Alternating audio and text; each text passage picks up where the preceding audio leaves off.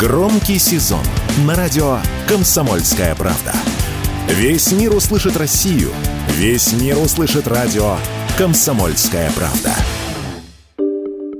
Для самолета, аварийно севшего в поле под Новосибирском, построят взлетную полосу. Такое решение приняли для того, чтобы вытащить аэробус с пшеничного поля, где он до сих пор находится спустя месяц после инцидента. Напомним, незапланированная посадка произошла 12 сентября. Самолет летел по маршруту Сочи-Омск, когда у судна отказала гидравлика. Экипаж принял решение садиться в Новосибирске, так как там длиннее взлетная полоса. Но в полете пилоты поняли, что топлива долететь до Толмачева не хватит. Тогда командир рейса рейса принял решение сажать самолет в поле. К счастью, никто из 161 пассажира и шести членов экипажа не пострадали. Вариантов эвакуации борта специалисты рассматривают два.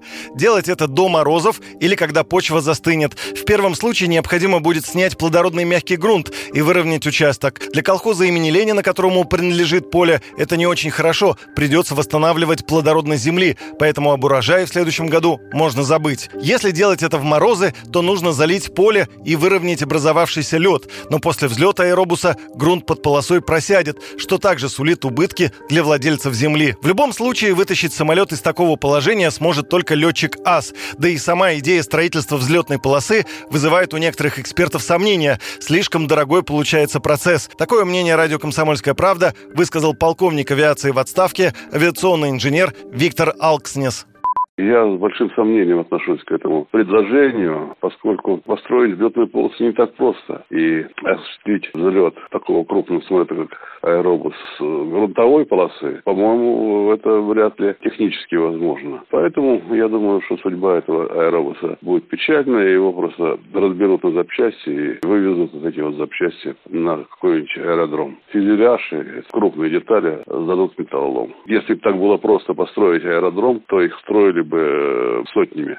Колхоз, который владеет этим полем, уже собирается подавать в суд на уральские авиалинии, чей самолет до сих пор находится на их земле. Стороны договорились о компенсации в 200 тысяч рублей. Но если для аэробуса будут строить взлетную полосу, ущерб перевалит за миллион, и основную его часть составит упущенная выгода. Об этом радио «Комсомольская правда» рассказал юрист, управляющий партнер международной юридической компании «Кассин и партнеры» Олег Кассин. Безусловно, ущерб нанесен, и это, я думаю, что очевидно всем. Но, как известно, у нас в судебном процессе процесс состязательный. Нужно доказывать причинение ущерба. Но я думаю, со стороны вот э, хозяйствующего субъекта, то есть колхоза, и еще, полагаю, будет и упущенная выгода. Потому что действительно, ведь надо рекультивировать эти земли, а уже потом что-то на них выращивать. Поэтому я уверен, что такой ущерб в миллион рублей на самом самом деле и небольшой вовсе. Вполне возможно, удастся доказать им и больше ущерб.